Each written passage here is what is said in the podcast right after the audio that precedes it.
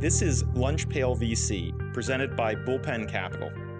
Each week, host Randy Komisar and I, Paul Martino, go deep into the nuts and bolts of all aspects of the venture capital business. And no, we don't ice the kicker, but we do give you a no bull look into the VC business. We talk with exceptional VCs about all sorts of topics, including deal sourcing, deal selection, selection of your fund size, just to name a few.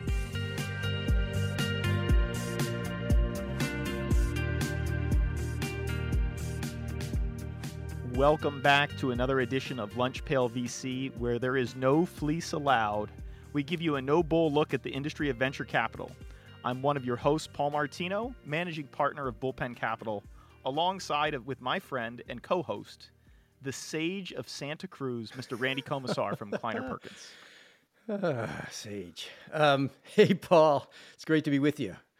Uh, today's interview is going to be all about long range planning. This is something that often gets overlooked in the day to day of running a fund. But a single fund is a 10 year commitment.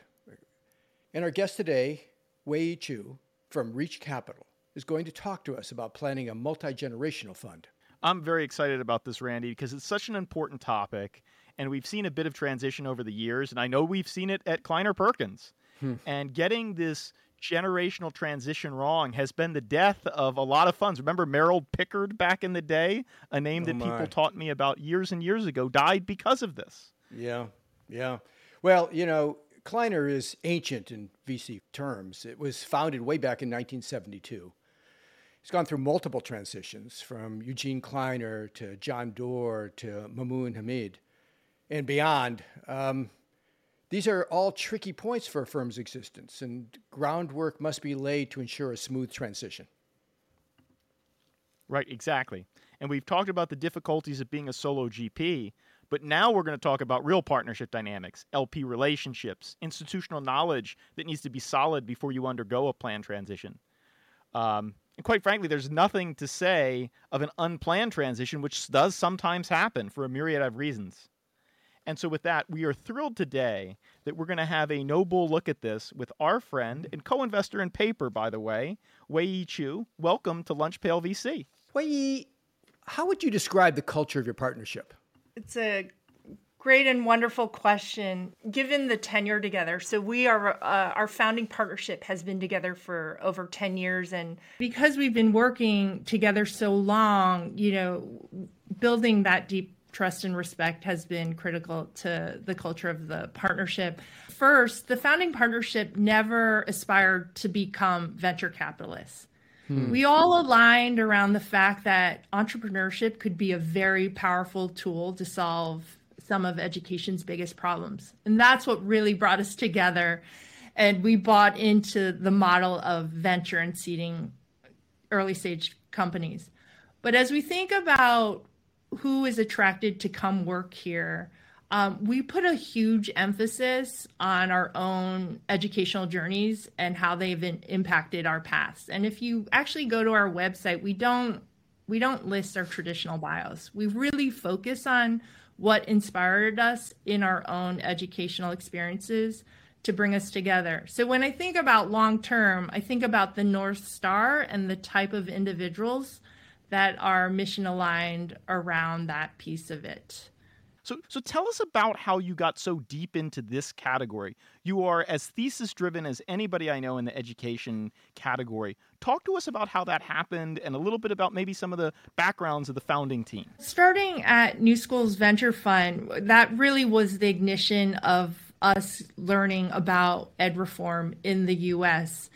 And I'd say, you know, at around 2009, there was a turning point. So, Apple at the time was one of the first big tech companies to distribute hardware into the classroom. And that just ignited a whole generation of developers building on the Apple platform in education.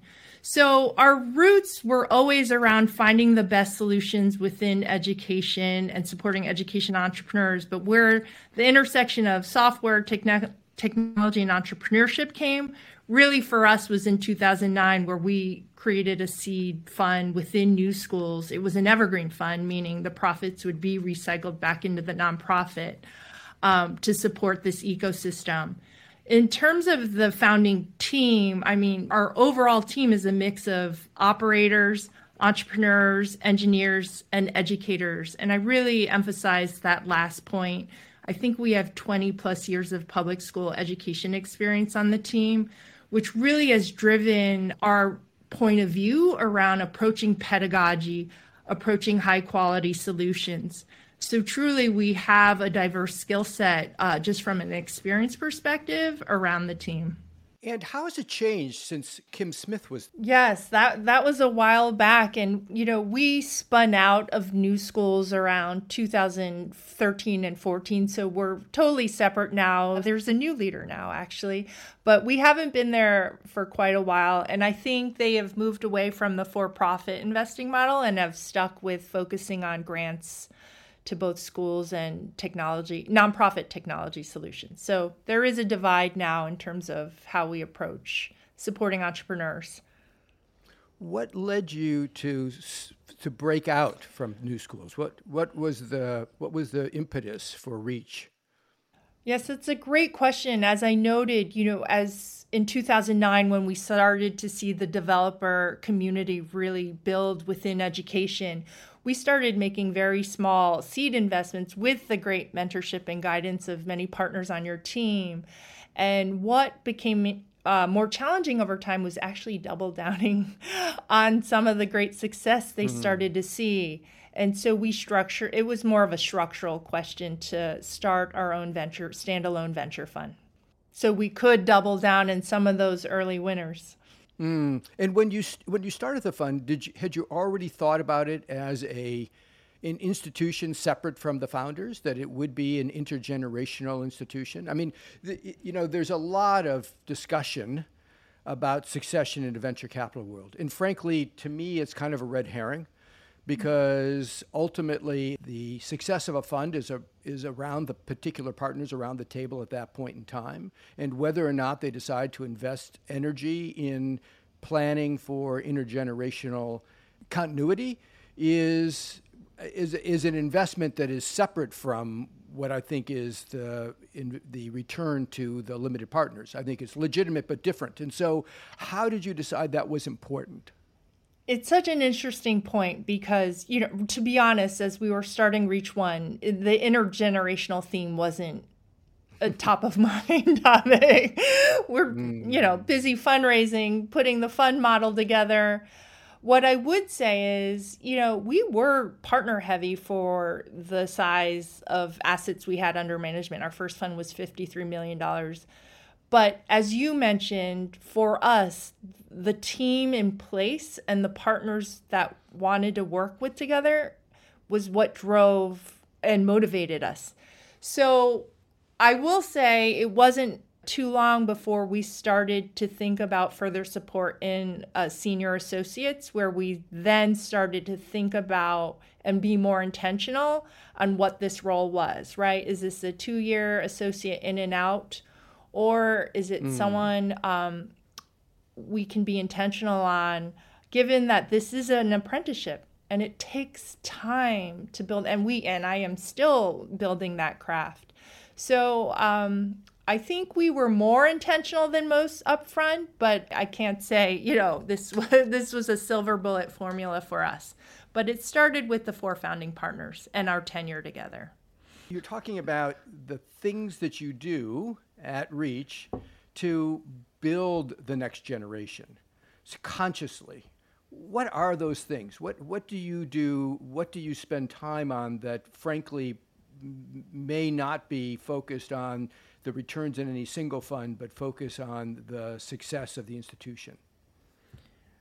We are for founding partner equal partnership in terms of economics and we're very intentional about that. Currently, we are in the process of developing a more clear pathway plan for our younger partners. So, how our structure is we have seven investing partners. Four are founding equal partners, three are younger partners. And, uh, you know, they, we have a generation of venture capitalists coming in that are going to demand you know more clear pathways and i think it's a deep balance as i mentioned this is an apprenticeship this takes time Yet they are much more impatient and, and, and rightly so to accelerate the success and pathway. So we are building that out from measuring performance. There are probably three key areas that are within this pathway. It's measuring investment process, sourcing, ability to compete and win deals. What are your investment outcomes? The second is around fundraising. So building LP relationships, LP support communications, supporting uh, the fundraise process. And third is more operational, kind of firm operations and fund management. So we want to be better in our transparency and expectations around these three areas for our younger partners. You know, I think all funds wrestle with how to measure the success and potential of principals and young partners, given that the gestation period for a investment or a fund can be 10 years or more. And interim valuation upticks can reflect more of the general marketplace than any individual judgment or performance. How do you tease that out? How do you make sense of the potential of any single principal or young partner before there are actual returns in the fund, before um, they've had the opportunity to go through a couple of fund cycles and a couple of economic cycles to demonstrate whether they're capable of doing this for the longer term? Oh, I, you know, I hope to learn from you and Paul on this. Um, I would, I would lead with right if we are aligned that success is determined by a continual identification of outliers, right? um, and if we can align the team toward that goal, these one-off outliers that could arguably was it market forces, was it luck, right? It, it has to be all of the above we bake in ways in which we do try to keep a team dynamic over individual attribution. They're typically two co sponsors for a deal, for example. Um, the way our voting is, we are not consensus driven, but we lean in on majority vote in terms of our investment process. And we are right now currently trying to also structure outsized wins.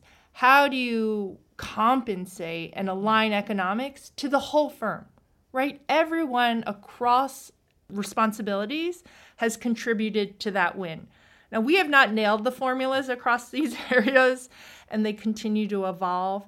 I will say, and I would love to hear your perspective on approaching the right investment process, it continues to evolve as we add partners, right? What is the weight of votes? Do votes even have weight? Um, are an ongoing conversation for us.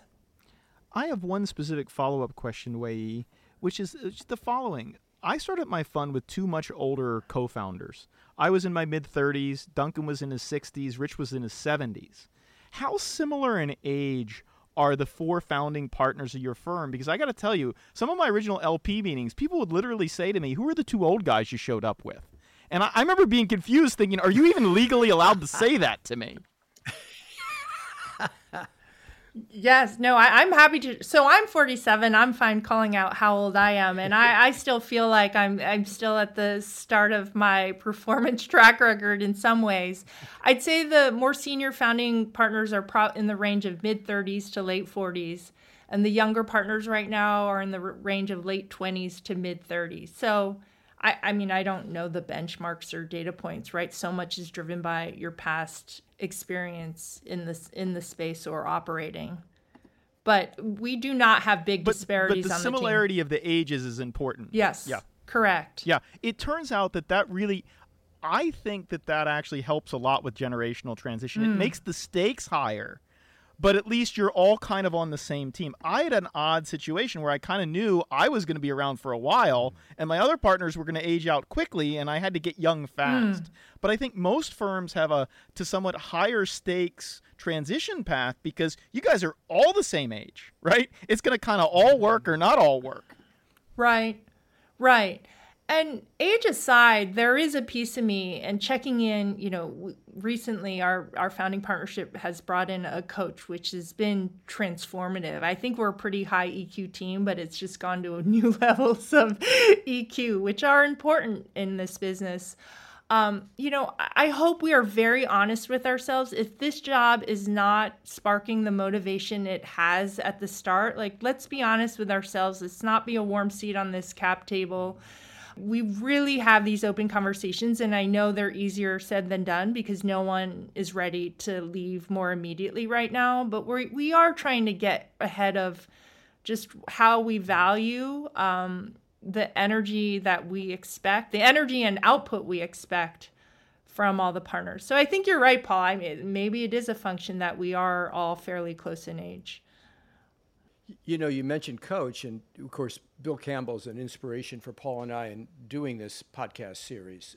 Can you describe a little bit about how you work with a coach, how you selected a coach, and how you think the coach is changing the way in which you you as partners are addressing the issues in the firm? And you can take your time on that. Those are three big questions. Sure. What I'll I'll say is, you know, we have long been supportive of coaches of our own founders. We have all had individual coaches in different phases in in our career as investors.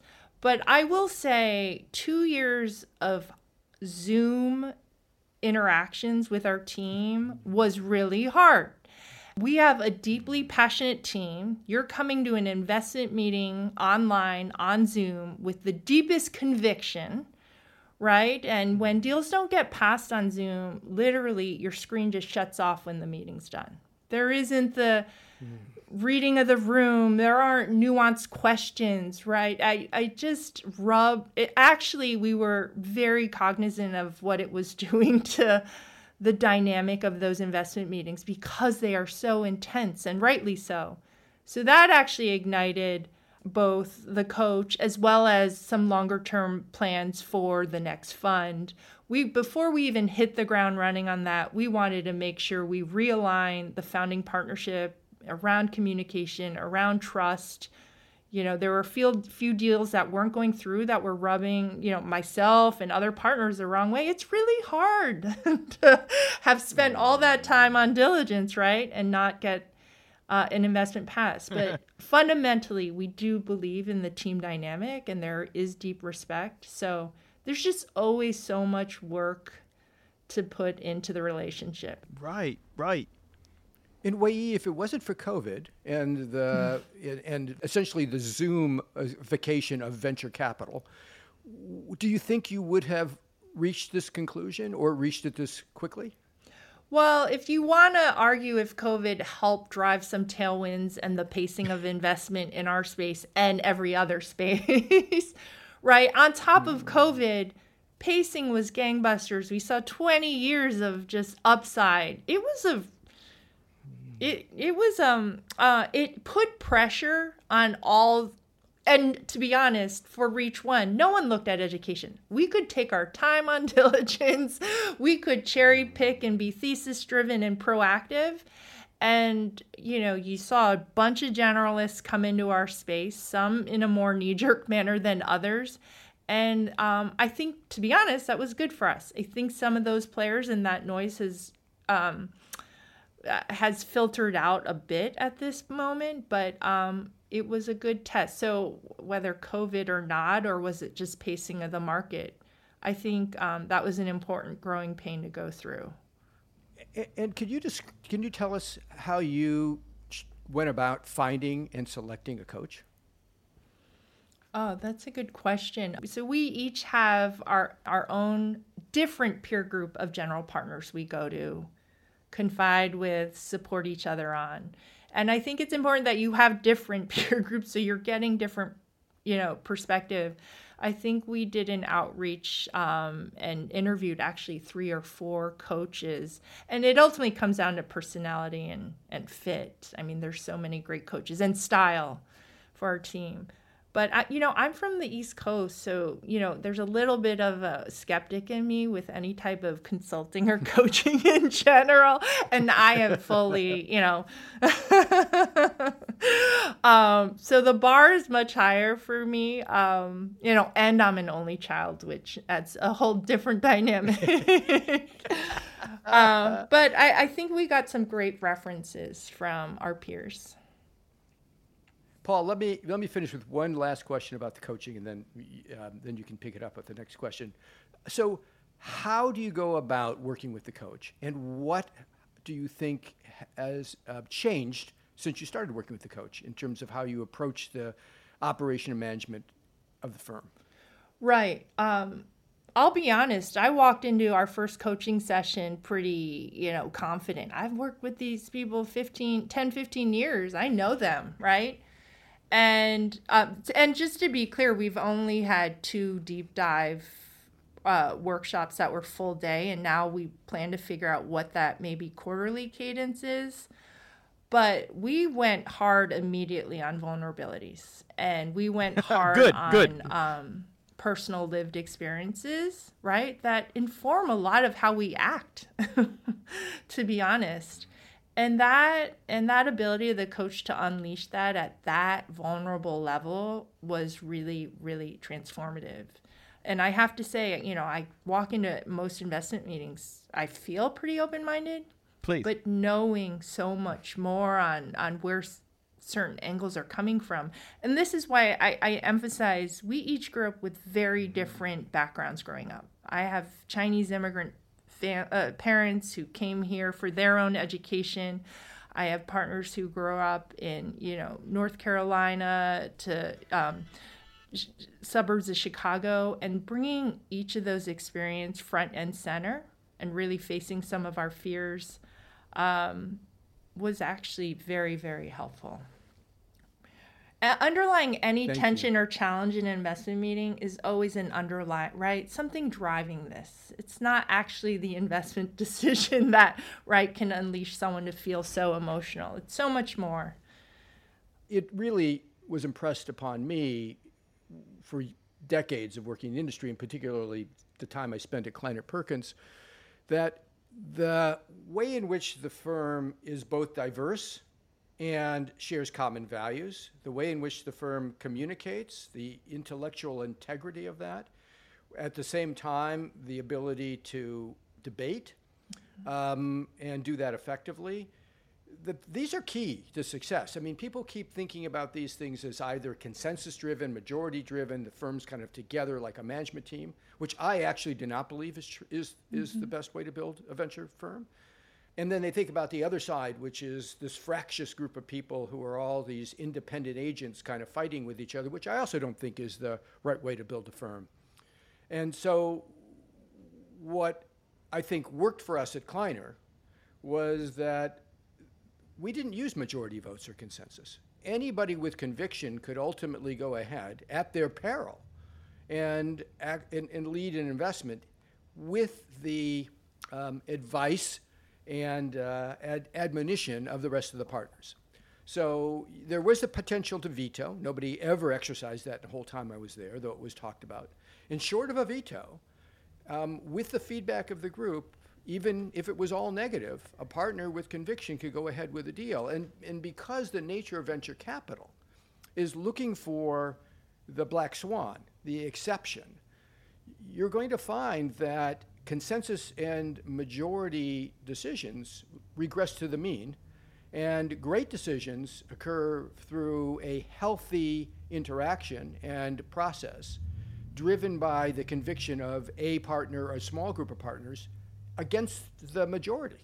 And so building a healthy environment that takes that into account is really difficult, right? It's like it's, you know, it's basically a, a family with very different points of view, um, all coming together to provide input and, and support, but ultimately not necessarily agreeing. Absolutely. And and what you say really resonates because we are more majority driven. We see a lot of benefits, but you identified kind of what what also can be the challenges uh, uh, in terms of of you know thinking toward the mean as well? And and are we taking bold enough bets? And that is a constant question as the more assets you raise the bigger checks you make right? Um, uh, that's why in terms of fund size you know at this point i'm not about just blowing up the fund for fun's sake right? We let's get to the opportunity set that we can exceptionally return because I I want to make sure that investment process has integrity, whether you are one person conviction vote versus majority. Uh, Wayee, uh, talk to us about you know the number of you have four founding members and how many people you got in the junior ranks. Talk to us a little bit about how the numbers play out and what does Reach look like ten years from now if you're thinking it through. Right, we have a total of seven investment partners, four of which are the founding equal partners. Three are more younger junior partners. Uh, I, you know, I alluded to this earlier in terms of what you know the future of Reach looks like. Uh, I hope the story of Reach is actually helping to redefine a new generation of venture capitalists that is focused on accelerating access and success of the talent on our team, as well as expanding the pipeline of exceptional founders, right? This should not be about how well connected you are, what school you come from, your background, gender, or right. race. So that's first and foremost. I am more agnostic on size and scale whether we are 20 person partnership or stay at seven, because I think the market and investment process will dictate much of that. And as I mentioned to Randy earlier, I want to make sure we are raising the fund size and the opportunity set that we can return in an exceptional way. So whether I'm part of that 25 year, you know, partnership, I think the mechanics will be driven by the market, but the values and mission in which we want to hold should be driven ideally around really accelerating success for all the stakeholders that we serve. And I want us to be a fun place to work. I I know that sounds curt, but you know, in this world right now, it's it's kind of hard to find just fun, great people to work with. I, and we think we have that.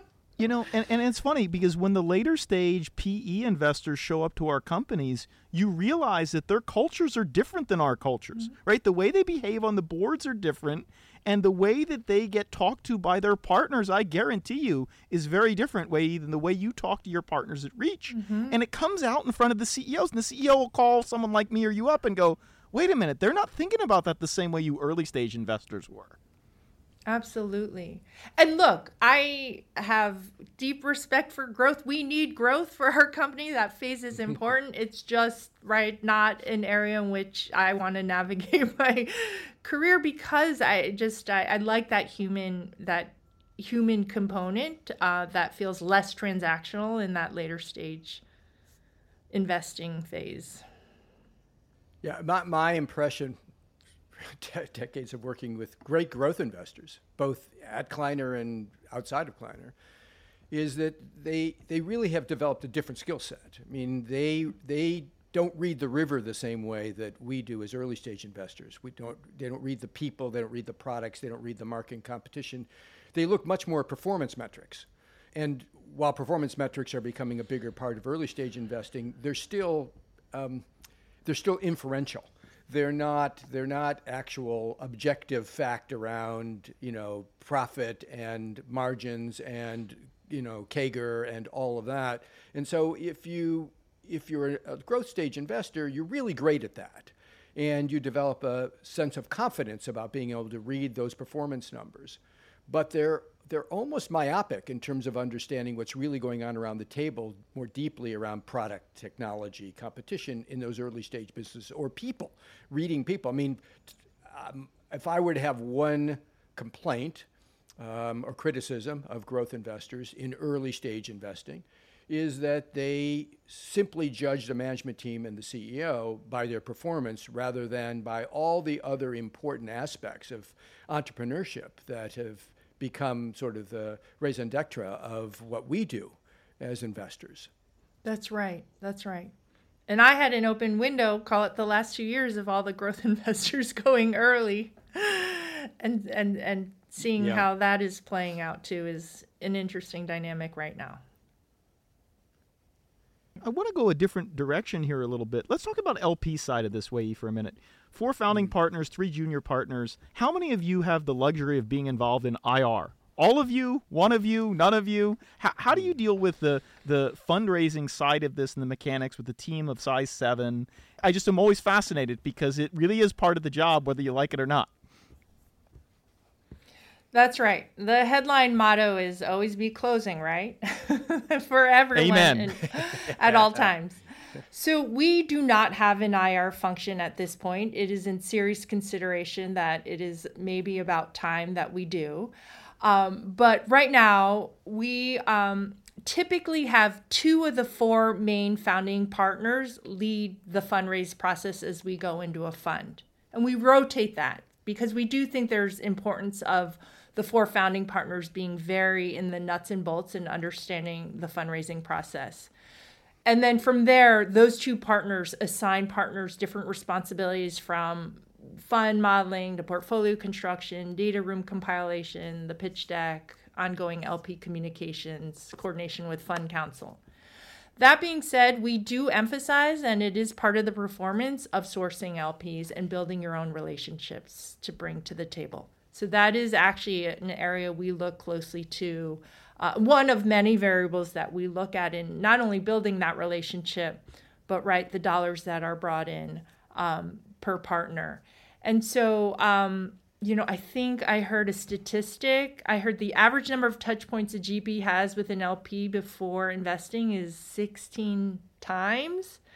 And Wow. I should probably run that stat against our own data, but it feels accurate, right? And so, how do we encourage and make fundraising an integral part of our everyday job in terms of honing existing and honing prospects? And I'd say LP communications is one area that I feel is largely underestimated in terms of time and attention and detail one has to put to build trust among LPs across the partnership. And it's something we are we're trying to improve up, improve upon every day. Do you do you explicitly talk about culture when you're talking to LPs? Absolutely. And I, I I mean, I think that's a key differentiator for us. And to be honest, I think we align with LPs that are that care about it um, or have a much more longer term view in terms of what a generational fund should look like. And I mean, LPs have been digging in, right? On they they they do diligence calls with different combinations of you to see the power dynamics, to see how you communicate with each other.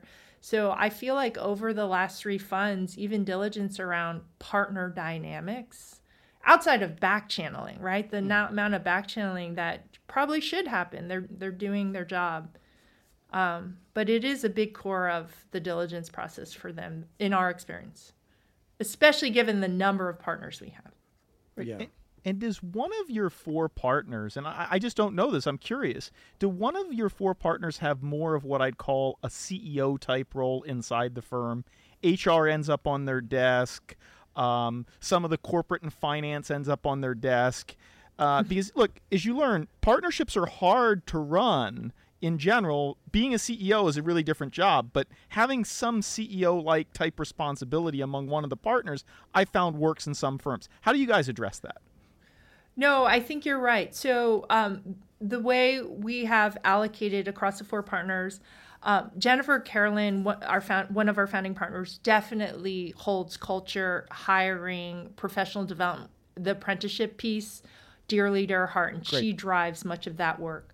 Shauntel has taken much of the early operational fund management, kind of the COO, very, very detailed work. Esteban drives a lot of our um, fund uh, modeling and forecasting, and I have taken on much of the portfolio support, the community supports, the um, individual, the kind of the platform we're building out to support founders. So each of us has taken a core of the internal work and and specialized in in that area. So there is not I would say one CEO that takes over all of operations. We have recently brought in a CFO, which has hugely helped. Uh, and down the road, IR and operations uh, continues to be an area where we hope to get further support on. And we each manage a different set of individuals on the team. Oh, you do? Oh, that's interesting. Does that mean that you're seen as each having kind of your, I don't know, your little enclave? I mean, or do people, how, do, how does that work politically inside the organization? Oh, got- well, hopefully not. Um, so I oversee one of our younger um, partners. My partner Shauntel oversees another one. Um, and that is really, you know, what I do is I do weekly one on ones that are more transactional and we do a monthly pulse check. So it cannot be anything to do with day to day interaction and just what is working and what is not working. And we all come together as a partnership to share, you know, this feedback. But when it comes, this is separate from investment process. And actually, Randy, to your point, an LP recently asked if you looked at the pattern of your votes do you see certain hmm. patterns and pairings? And it was a great question and a great exercise. And I love that the end outcome was it was completely erratic. Our voting, there were oh, no oh, pairs. There was, and that was really important. That there is trust among this team to push back, to say no. I mean, no team is perfect, but we are very working very hard to not layer politics or, or personal preferences into our investment process. And, and do you plan to, sh- to sort of hand off, to, to exchange your mentees at some point so that Shauntel's ha- handling the person that you're currently mentoring and you mentor the person they're currently handling so that, that they, they get the benefit of that? So there's two points to that. So actually, um, in our investment process, there are two co-sponsors. So everyone has worked with each other in different ways. And that is driven by whether ah, capacity, expertise. So we are actually integral in working with each other, but we have actually um, switched managers, whether it was, um, it, it's more capacity, you know, someone's taking on something else, mm. but um, we haven't done, I mean, we don't have that big of a team. But the investment process has us all rotating. Paul knows James. Uh, Kim and I have worked together on paper. Um, I work with a lot of different partners on all our different investments. So that adds to just really work a working dynamic that is diverse and mixed. I just want to say the intentionality of your answers is surprising to me. Not because of you personally. I mean, I know how much you think about this. It really stands in contrast to a lot of our other guests, though, where you almost got the sense it was seat of the pants, it was a solo GP. You guys have really, really thought about this in advance. And I don't know that I have a question, just more an observation that, that you are definitely an outlier in the way you run your fund just based on the answers you've given us. Thank you. Thank you. I feel like I, I, I hope I'm learning from um, great investors like both yourselves, who, Randy, I've been following your amazing career. And Paul, I was been fortunate enough to be on a board with you to learn from your style and approach. So thank you. Well, let me ask a little bit about thesis here because education is something we wrestled with at KP all the time. Mm-hmm. Um, you know, there was a there was a very deep interest, particularly amongst John and Brook. That's why they founded New Schools because they did not. It wasn't clear to them that venture investing was the best vehicle at that time in the early 2000s to innovate in education, and so they they they end up with this fund that was you know kind of a mixed fund, partly philanthropic, a little bit of, of mm-hmm. private investing on the side. The thesis, it, you know, it, it, on the one hand, it can be seen as con, kind of constraining and subject to a lot of non-market pleasure, pressures that you'd see in other aspects of investing. And on the other hand, we've seen a broadening of that over the last decade with some big standout successes. So, how do you think about that thesis going forward? How rich is that vein for investing in your mind? And what do you see around the horizon? I would agree with you. To be honest, when we launched Reach One, um, it wasn't out of audacity the size of the fund, but it was really about let's look at the K 12, right? Higher ed, uh, ed tech market.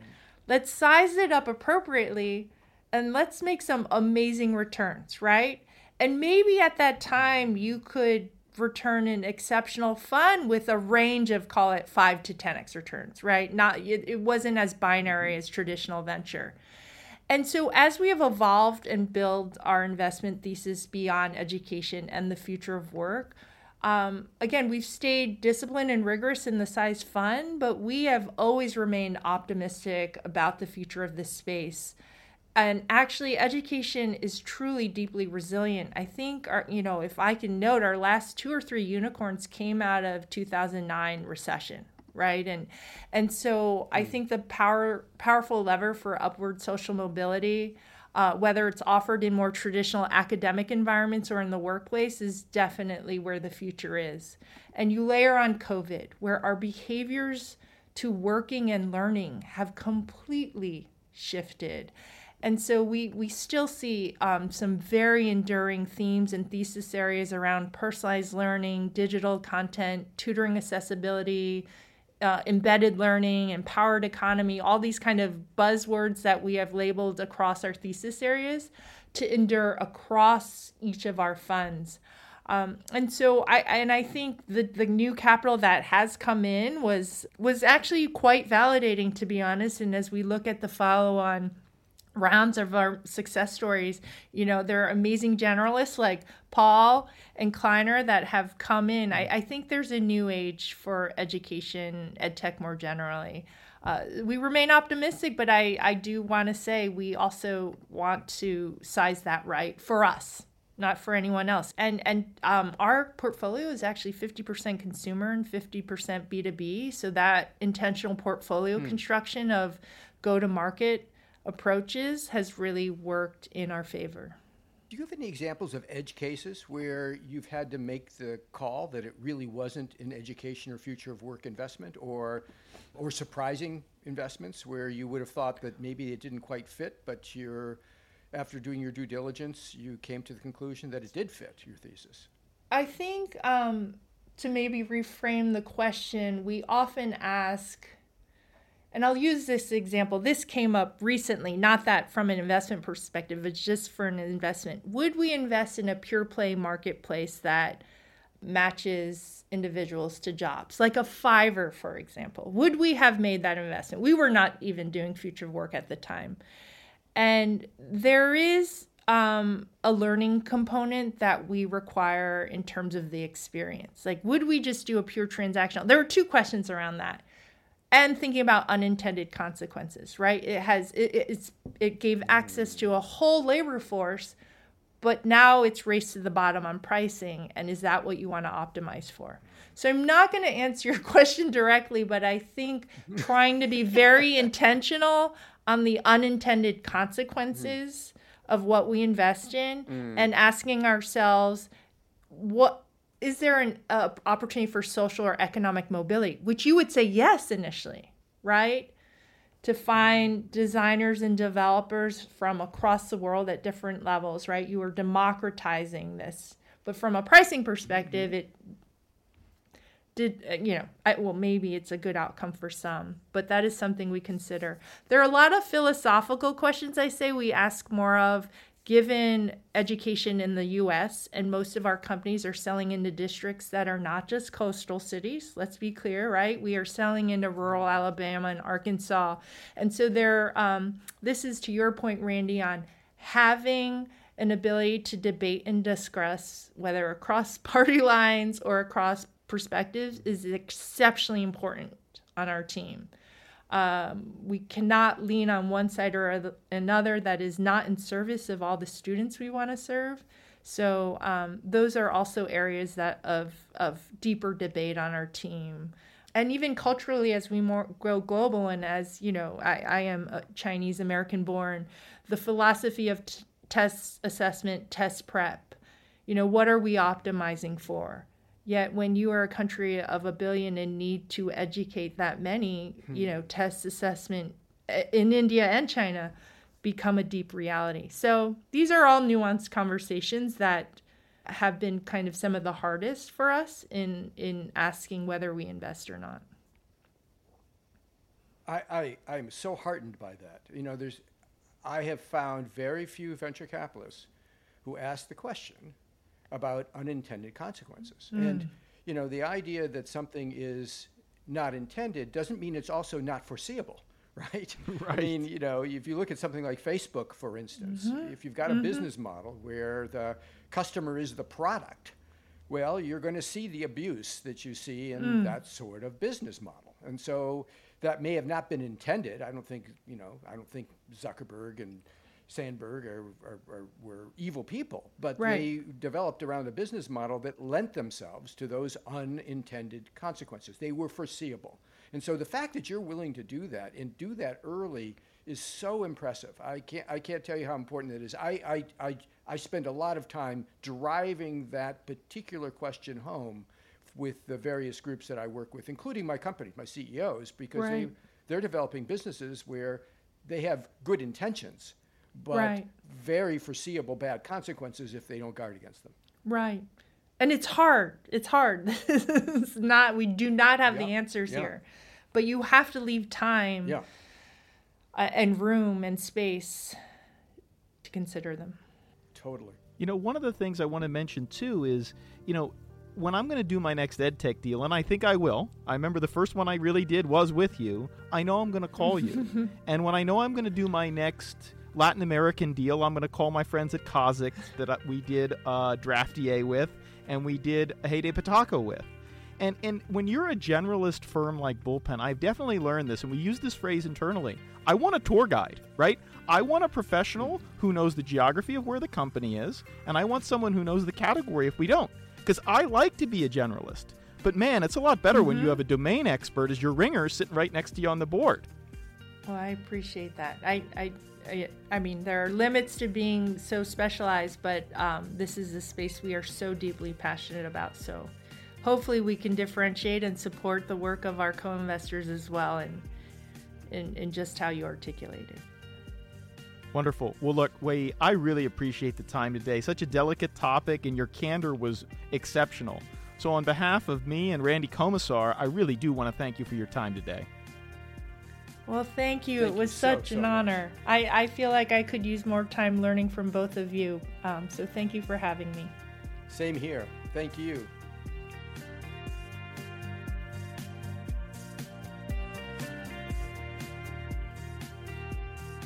Thanks for listening.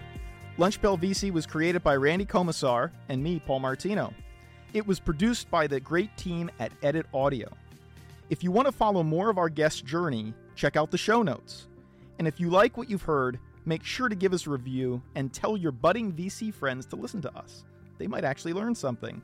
Again, I'm Paul Martino, and on behalf of Randy Komisar, see you next time.